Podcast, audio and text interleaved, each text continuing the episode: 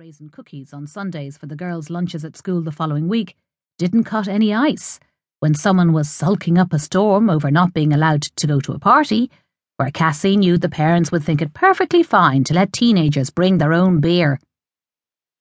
Saturday night was no longer a cosy movie and takeaway family night, because the girls spent the whole evening ignoring the movie and texting, despite dire warnings about phone confiscation. Now Beth could officially watch 15 movies, she wanted to watch 18 ones. I'm not a kid anymore, so why do I have to watch kids' movies? She'd say in outrage at the sign of any sort of family movie. Beth now mooched around the house wearing low slung pajama type joggers with her slim teenage belly visible. She had made hints about getting a belly ring, comments which made her father go green and made Cassie say, over my dead body, in the manner of a Victorian parent. She wore coal black eyeliner, sky blue nail varnish, and had posters of shirtless young male singers with six packs on display, blue tacked to her walls. Lily, once a sweet little poppet, prone to hugs and drawing kittens, had thrown out all her fluffy, fairy style tutu skirts and insisted on jeans so skinny her mother worried about Lily's circulation. Her once beloved Lalaloopsy dolls were in a box under the bed, and Lily kept rushing into her big sister's room to watch things on YouTube. More reason to ban Wi Fi for the next ten years. Any comment on either sister's clothes was followed by the refrain, But everyone's wearing these now, Mom. And, being infatuated with her cool older sister, Lily now wanted to paint her nails blue and had begun shrugging off any type of hug.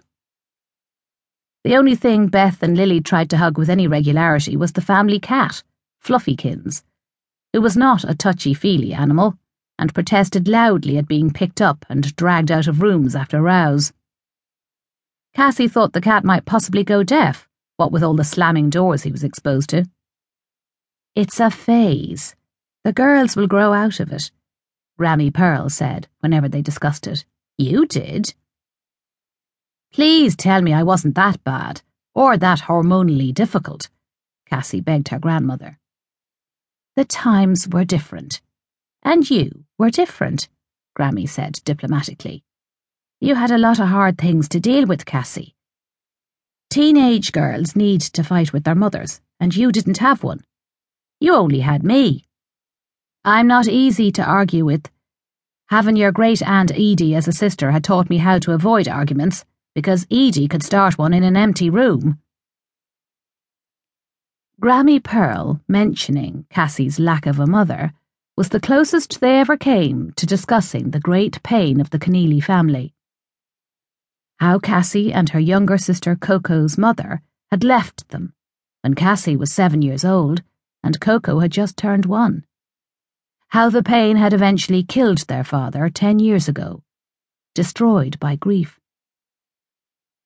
Jim Keneally had floated on the edges of the all women household in Delaney Gardens, letting his mother sort out arguments and sign school letters. When Cassie thought of her father, she could see him bent with his head in a book, retreating from life because it hurt too much. There had been happiness and love, too. Pearl had made sure of that.